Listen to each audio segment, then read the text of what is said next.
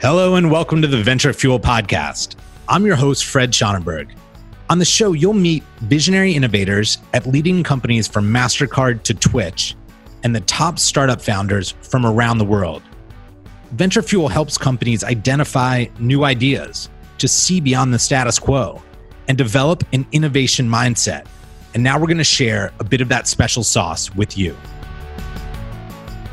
On today's show, I'm speaking with George Arison, the founder and co CEO of Shift, an online marketplace disrupting the car industry. George began his career as a project manager for Google before co founding the first on demand mobile transportation booking technology called Taxi Magic. He did this two years before Uber was even created. Today, we're going to talk about the journey of a $100 million founder from immigrant to entrepreneur, what a SPAC is, and how to scale an idea into a multi million dollar business. Let's get after it. George, welcome to the show. Thanks for having me. So, I kind of want to start at the beginning. You immigrated from Eurasia to the US as a teenager. Can you tell us a little bit about that experience and the role that it has played in your entrepreneurial journey? Totally. Uh, happy to. Thanks for having me again. So, look, when I came to the US in 1992, it was a very, very different world than one we know today. Today, people kind of expect, hey, I can send an email, I can send a text message, get an instant reply. If you don't get a reply back within an hour, you're like, what happened? Uh, and, you know, even more advanced, you know, talk to a family on video pretty much anywhere in the world. That's not the world I lived in in 1992 when I got here. Um, the only way to call Georgia was through a satellite phone and it would cost roughly six to seven dollars a minute to have a conversation. And the worst part of it was that you had to wait for the other person to finish talking before you said anything because there was like a 10 to 15 second delay in the transmission because it would go to satellite and come back uh, down to earth, right? So it was a totally crazy kind of world to be in to be a 14 year old kid uh, coming to the US and not really having much family here and you know being on your own really. I was very fortunate because uh, there was an American couple that we had gotten to know really well uh, in the years previously uh, when they lived in Georgia and lived with us, who basically took over raising me, and they were a big reason why I was able to actually come to the U.S. Uh, and and stay here for a long time afterwards uh, through high school and college. So it was an incredible gift for me to be able to do that. Uh, I got an amazing education um, throughout my kind of academic career, and it prepared me really well for the future. I never thought I would be doing technology entrepreneurship. That was kind of the last thing I could think about. In my early years, I had a massive passion for politics and, and still do. And so I always thought that my career would be somehow related to politics. I did think I was going to start a business, but I thought it would be in like a political business, you know, like a consulting firm or uh, something focused on helping people win elections, that kind of thing, rather than a business that like what I do now.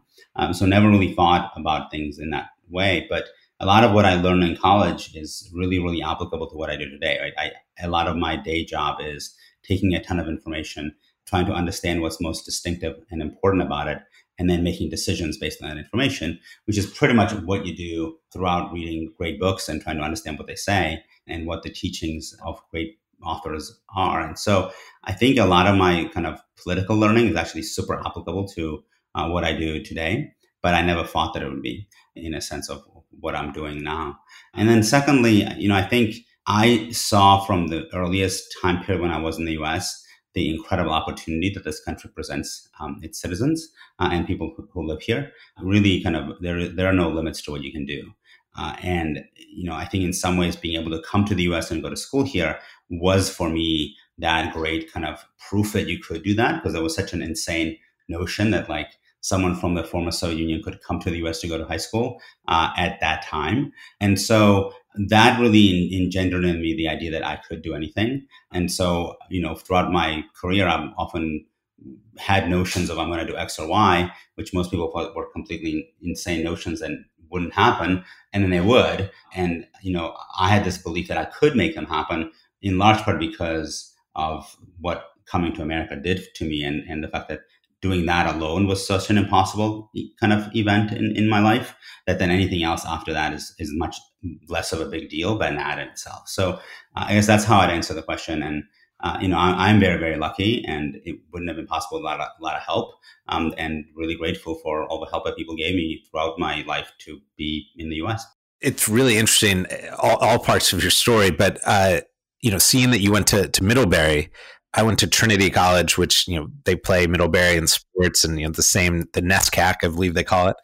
And it's funny, a lot of people in this tech startup innovation world question the liberal arts education. And I think you just did a really great job of summing up why it's valuable. It's sort of being able to digest all this information that is from all different areas of life and, and kind of make sense of it and, and find something unique. Um, so it's very cool to hear you say that.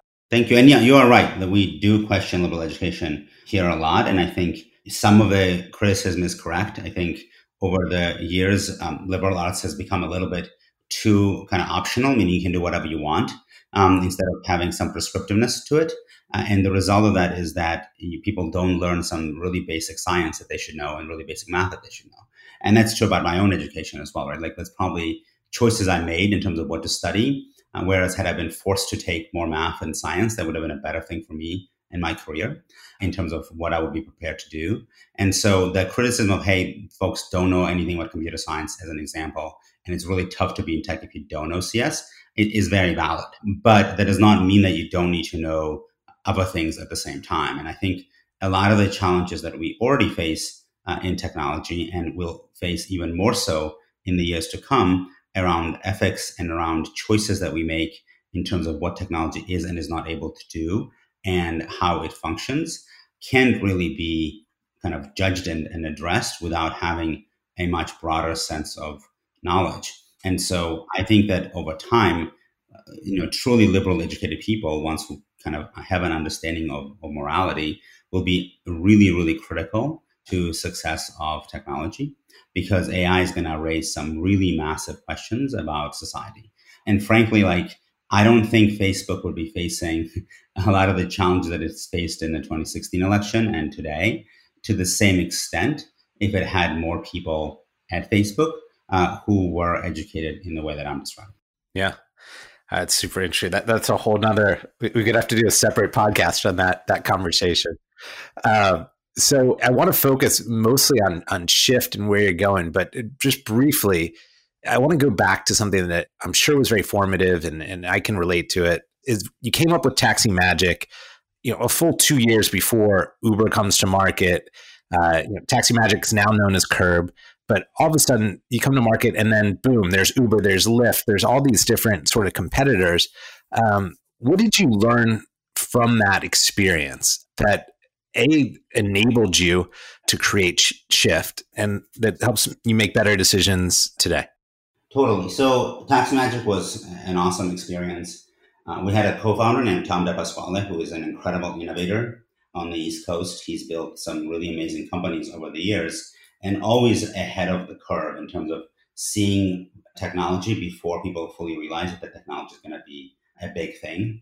Um, and he's the, really the one who helped us understand how critical mobile would be and kind of build on mobile.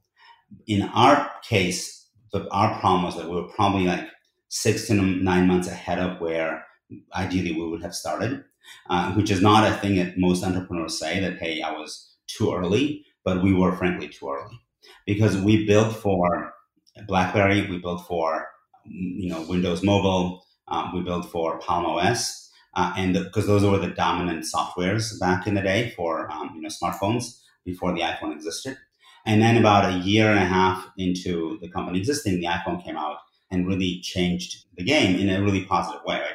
Today, people criticize the App Store, but frankly, like I know what it was like to build uh, software for mobile before the App Store, and it was really terrible.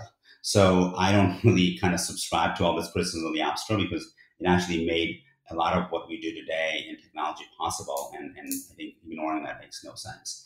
So we were too far ahead in terms of when we started, and we really, in some ways, wasted a lot of the innovation because ultimately we had to redo it for the iPhone, and that was a challenge, right? Uh, because we were no longer you know ahead of the curve in in a sense because we had already built up so much infrastructure uh, for Windows Mobile and, and, for BlackBerry in particular. Uh, so that's that's number one. Number two is um, we frankly didn't do enough test and learn. We thought we knew what the answer was to the consumer need, and our answer was only half right. Consumers did want a really simple way to book uh, a taxi. consumers didn't necessarily want a way to pay for a taxi that we had created for them. But we wouldn't let them use the product unless they did both things, book, book a taxi and, and, pay for the taxi at the same time. Uh, and if they didn't use the payment technology that we created, that was part of the application, we'd send them these really nasty emails saying, why did you not use the payment and still charge them the money for the full product? Uh, that was like a huge mistake. We should have tested and learned our way into the product a lot more, build a much simpler product in the beginning, and then added more features over time based on where the user needs were. And that was a big error. It is always a conflict uh, when you're doing a startup between like the founder kind of gut feeling in terms of what needs to be built and where the consumer wants to go. And it's a fine balance because oftentimes consumers don't actually know where they need to go, right? Like if you had asked consumers in 2005 about the iPhone, they might not have like in, in features of the iPhone, they probably would have said no, right? So having the right gut feeling is also really critical, and I don't dispute that at all. But being able to learn your way into the product is also important. Uh, and we didn't do enough testing and learning uh, at Taxi Magic, uh, which is something that we've done, you know, fairly differently at Shift. And then the third thing is that we build a B2B product uh, for what should really have been a consumer focused product. That was driven primarily by the fact that Tom's experiences had primarily been in uh, enterprise software. Uh, and that's the world that he knew. And that's the world that we initially went after. But consumers are very different. And back in the day, kind of the freemium concept didn't really exist. The idea of offering something to consumers for free and then using that as a way to get into the enterprise, uh, right, it wasn't really a, a factor, which, even though that's how a lot of the enterprises have been building products today. And we thought about it, but we didn't do it. And I think that was a mistake. And, you know, frankly, ultimately, I should take responsibility for everything as a, as a founder, along with other founders. But my position was very different. I wanted to give away the product for free, but I think others at the company did not want to do that. And that was a mistake because the feeling was if we gave away the product for free, then we'd never be able to charge for it.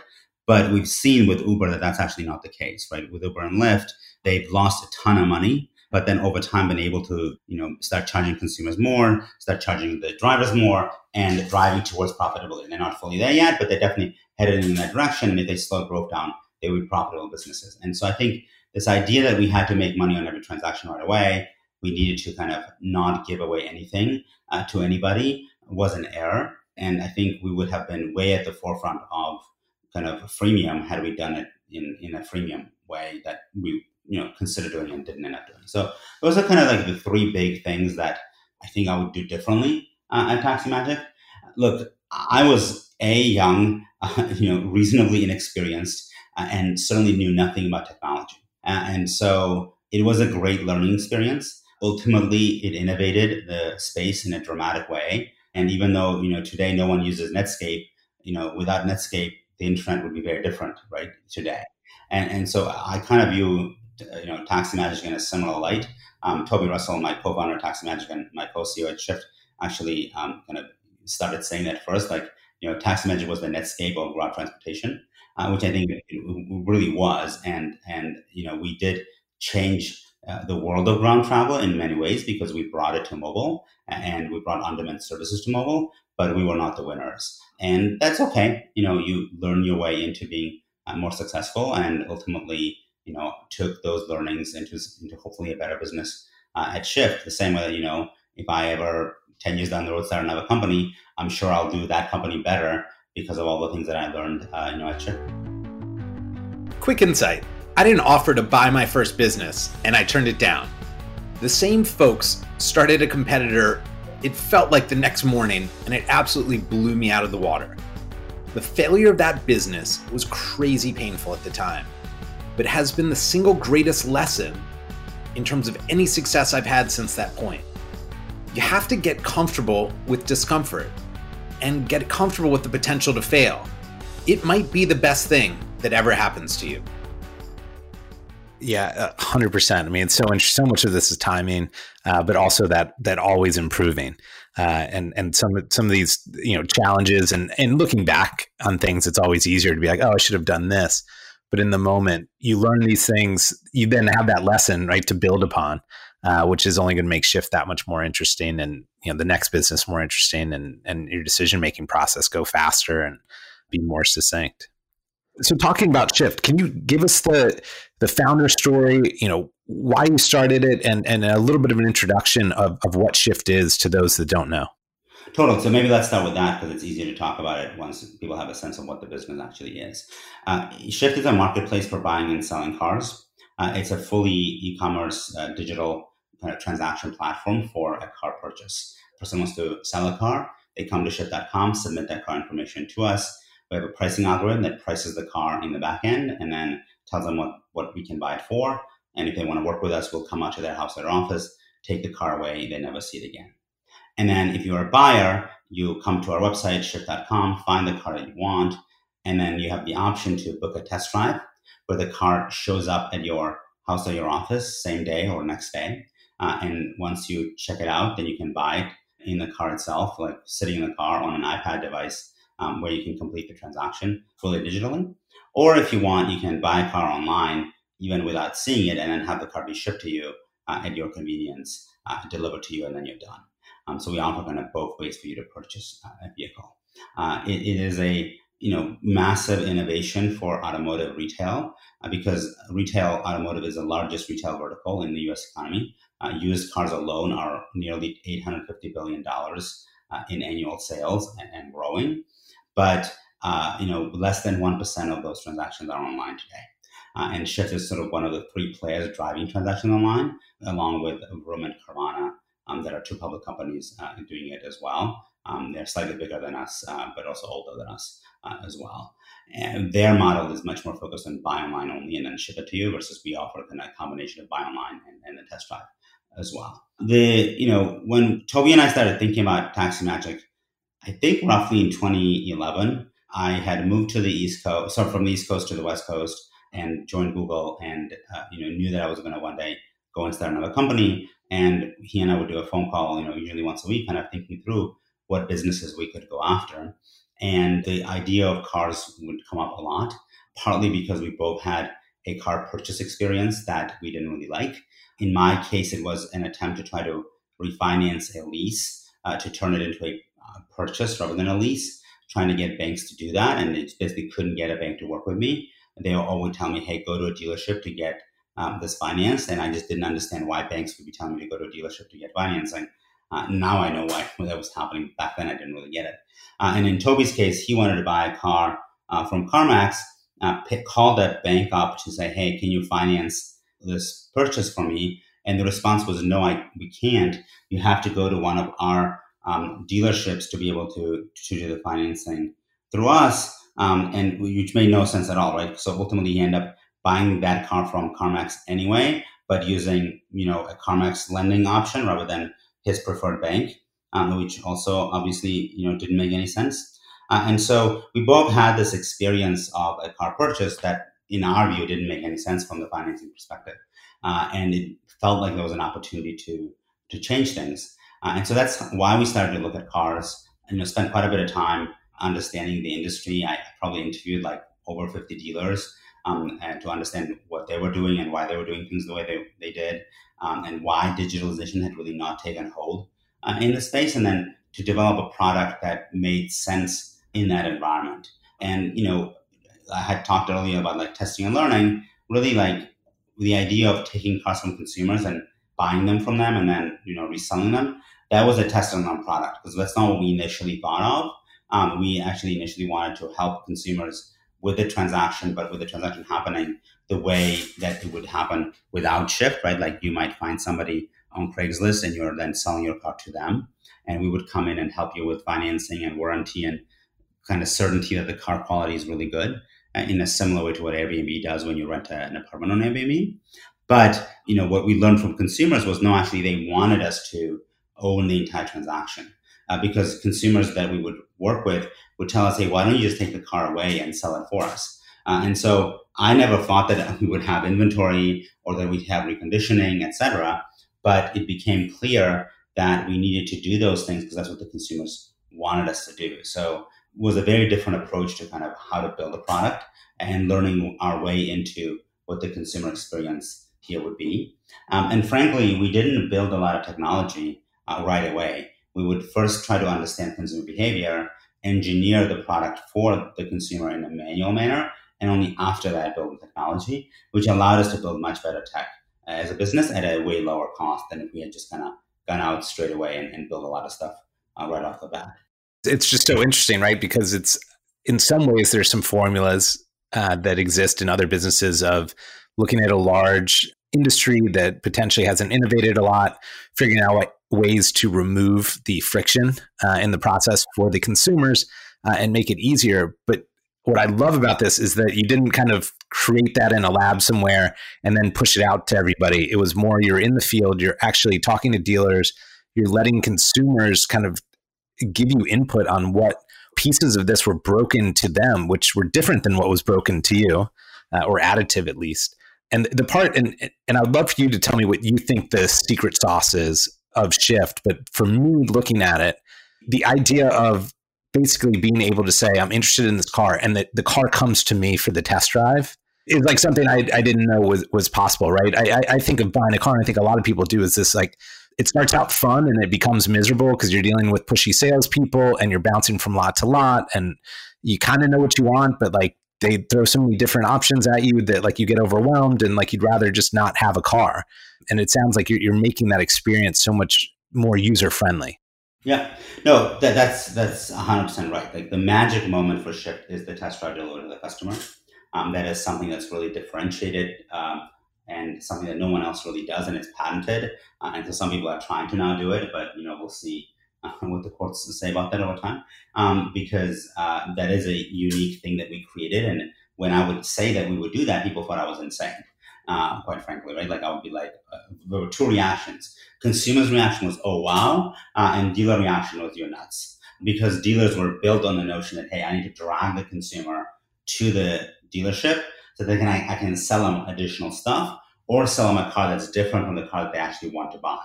Because the car that they want to buy, you know, I want to either not sell or hold or sell to somebody else. And so the idea that you would like bring the car to the consumer and that's it uh, is really under, you know opposite of what uh, how the dealership model kind of works. But obviously, you know, it's proven not to be correct, and a lot of people have tried to not move in that direction. I remember two or three years ago, um, uh, one of the large OEMs did an ad about how for their new cars you could have them be brought to your house now. And one of my um, earliest employees sent me this text message saying that now we've finally arrived because if you know that you're in a Super Bowl ad, uh, right, as a concept, then people like actually accept you as being like for real. And so that is definitely the magic moment of, of Shift. I don't know if I would call it the secret sauce though, because um, that's a little bit different for me. Like, what is the thing that makes us go around and make us work? I don't think it's just the test drive. The test drive is a component of that. But really, uh, what makes us, you know, fundamentally different is this combination of a really strong operational business with very, very good um, set of operations with, and strong operational excellence, coupled with technology, and that software and technology bringing technology leverage to the operation, reducing its costs, reducing its complexity, and making it easier to scale. Uh, and so, you know, we are um, now entering this really kind of high growth stage uh, post, you know, becoming a public company and being a lot more financed than we've been in the past. And the reason we can do that at a much cheaper cost base than our peers have done, uh, you know, so far, is because we've invested in technology so much, and because that technology allows us to do things that otherwise would not be possible to do at scale in the field. You know, anything from how we price cars and the you know uh, artificial intelligence that we use to do that, or the machine learning that we apply to you know car selection on consumers' behalf or how we manage our logistics uh, in the field and being able to send people on test drives and have really high utilization of our field workforce. And, you know, any, any number of other things I could mention like that. Those are all things that make our business possible and allow us to kind of over time scale the business with a much lower cost base than what we've seen happen so far. And that's all the magic sauce of Shift. And a key component of that obviously is, you know, the consumer experience and the magic that the consumer feels, but that's not the only part. It's interesting. One of the reasons I, I really wanted to have you on the show is is that you're a disruptor. And and what I mean by that is, you know, you see these day-to-day problems, you know, whether it is on the taxi magic side, whether it is here with Shift, and you apply like a different lens to it, right? You, you think of how technology can solve that. My question for you is why can't these bigger, more established companies see and solve for those problems, right? Why do they keep getting disrupted? Why, why wasn't the biggest dealer group or that the, the huge OEM that was on the Super Bowl, you know, why aren't they the ones coming up with uh, these these new innovative and disruptive solutions?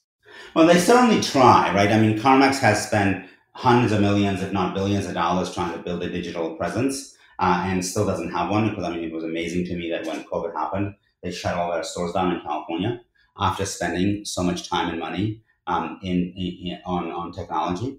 Um, so they certainly try. Like I think we, we, should give them credit for that, and I think it's true across industries. It's usually uh, it takes a while uh, for big companies to start trying, and a lot of pushing from the board and others uh, for them to get going. But eventually they do.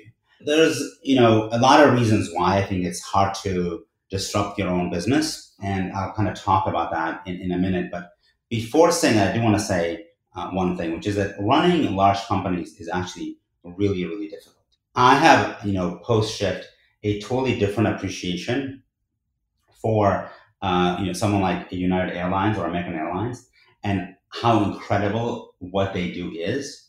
We as consumers might be in the airport and the plane's 10 minutes late or whatever, and we get really frustrated by that. But the idea that 90% of the time they're on time is actually amazing and incredible given how large of a network of planes are running and the fact that they're covering the entire world, right? So running large organizations is very, very tough. You have to have a machine to do it. And, you know, any disruption of that machine is not something that's welcome because it's such an important thing to make the operation run well. Um, you have on top of the employees and the customers, you have to fulfill, you have shareholders, but you have to, you know, have financial results for them as well. Uh, and that's kind of where the focus goes for big companies. So I want to compliment that because I just think like we we in the Silicon Valley don't fully appreciate how hard it is. My business is a very operational business, and so I've had to learn operations a lot more than I think I ever thought I would, uh, and it's really tough. So I have a totally new appreciation for that in a way that I didn't when I was doing software more and, and didn't really you know understand operations. That all said, you know I think uh, one reason larger companies don't innovate is because they are so focused on kind of running their core business. Uh, another reason large companies don't innovate is because they don't see the threats.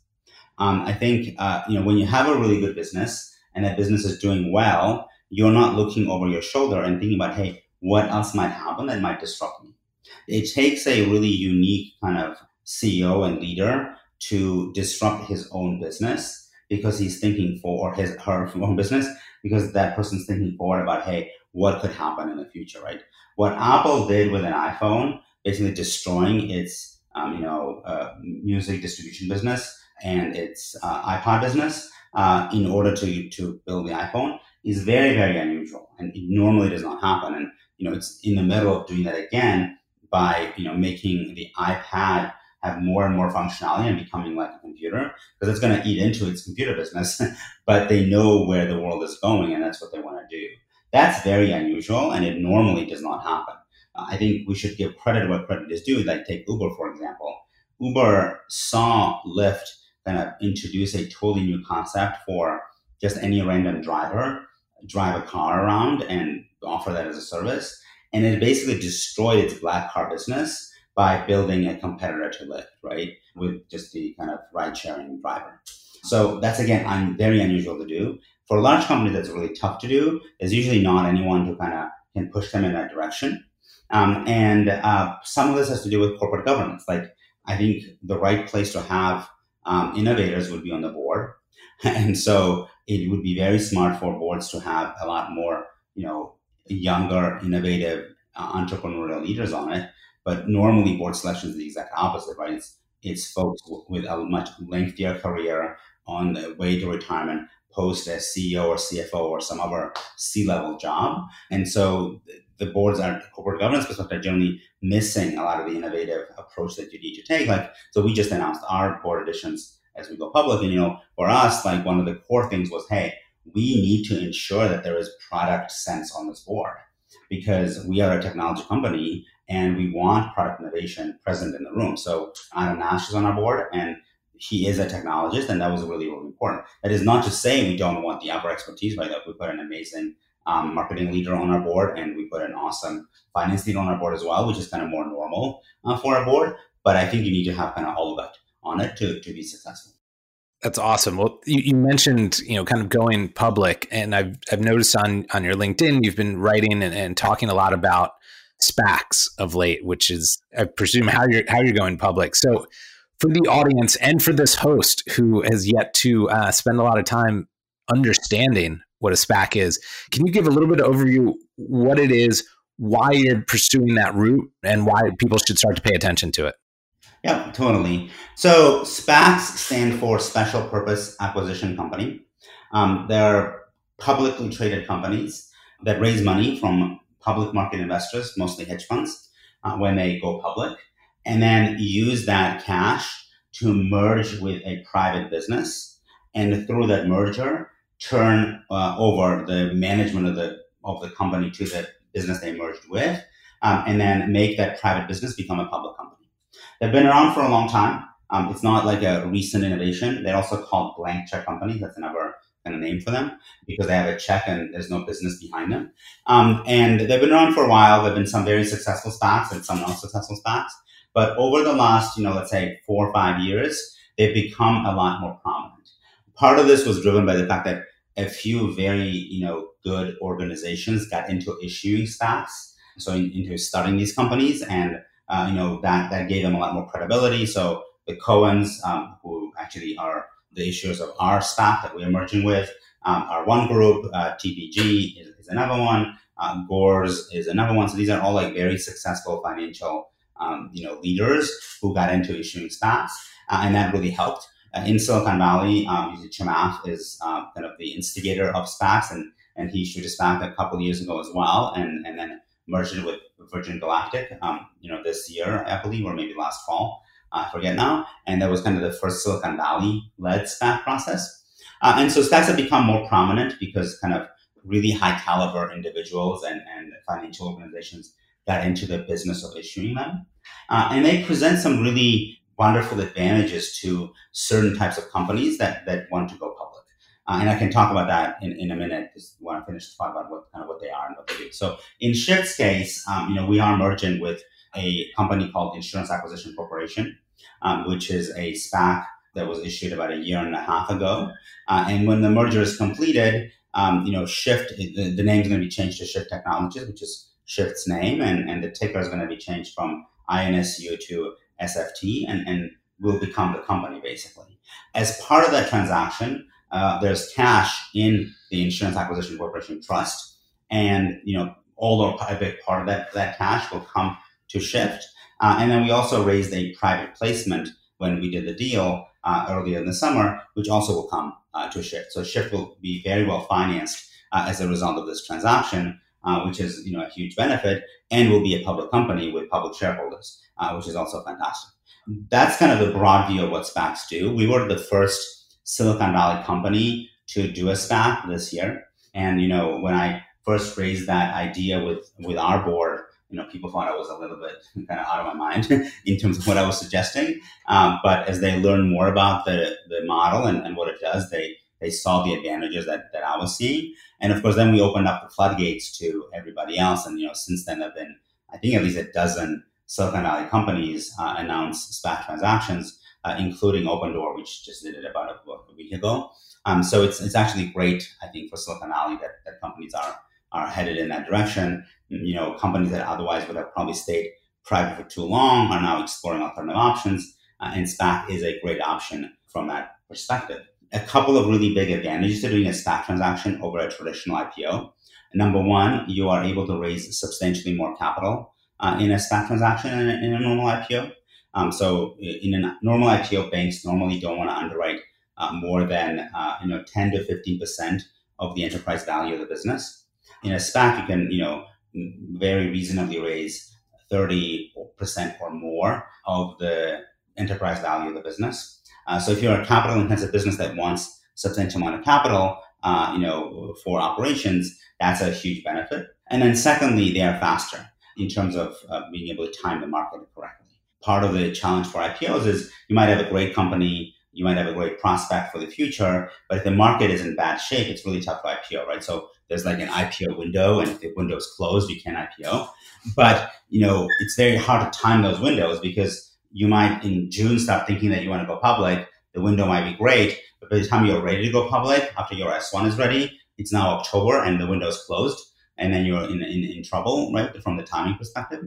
But if you do a SPAC, you can actually do the transaction and reach a deal with a with a SPAC company, with a blank check company uh, in June because it's very fast, and then um, you know do all the SEC related stuff after you announce that deal. So you still go through a very, very rigorous regulatory process, but it happens like once the deal's been announced because it's more of a merger rather than an IPO. Uh, and that uh, you know is very beneficial from the timing management perspective as well. So those are kind of the two big pluses um, of a of a SPAC transaction. I mean, there are others as well, but those are two really big ones. And uh, you know, uh, we for us it was really great, and and we are kind of well on our way now, uh, headed in that direction. You know, yesterday the Insurance Acquisition Corporation set the, the date of the shareholder vote uh, for October 13th when the vote will happen to approve the merger. So things are kind of well on our way, and that, that's great. That's great. So I'll get you out of here on this. What uh, so you raised the money. What what's next for Shift? Where do you want to take this, and what are you most excited about? So we've it's actually all public, right? Everything's in our, in our S4 and in our um, public filings. It's actually kind of crazy for me because I'm so used to like keeping everything private, and now everything's kind of out in the open. So for us, uh, our belief is that there's a ton of opportunity to grow the business in existing markets. There's a lot of market penetration we can capture um, if we can build a stronger brand. And so we're going to be using, you know, a really variety of set of uh, approaches to building brand, both traditional and non-traditional, more technology driven, and building brand in our existing markets, which are up and down the West Coast, while also launching you know a couple markets a year uh, and growing our pr- presence in, in new locations across the country, with, with the idea that over time you're present in all major metropolitan areas, covering you know roughly 65 to 70 percent of the U.S. population that lives in large metropolitan areas or the suburbs that surround them. You know, that's sort of one big push for us. Um, the second big thing will be to continue to innovate from the product standpoint and really offer consumers um, new and innovative features um, on the product. I think there's a ton of really awesome opportunity in machine learning and research and discovery in terms of helping the consumers find the right cars.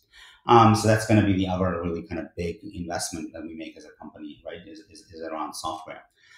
You know, it's um, it's a lot of work and it's a lot of execution focus, uh, and that's what we're going to do. Uh, Shift has always been a very careful steward of capital, and will continue to do that uh, now as a public company, which is, uh, you know, for me, like the way I think of it is like six and a half years ago, we were working in my San Francisco Castro apartment, uh, you know, three people on my dining room table.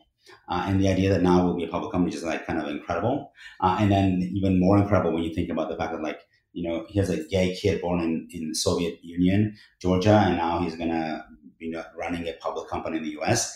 Like, there's nowhere else in the world where that can happen.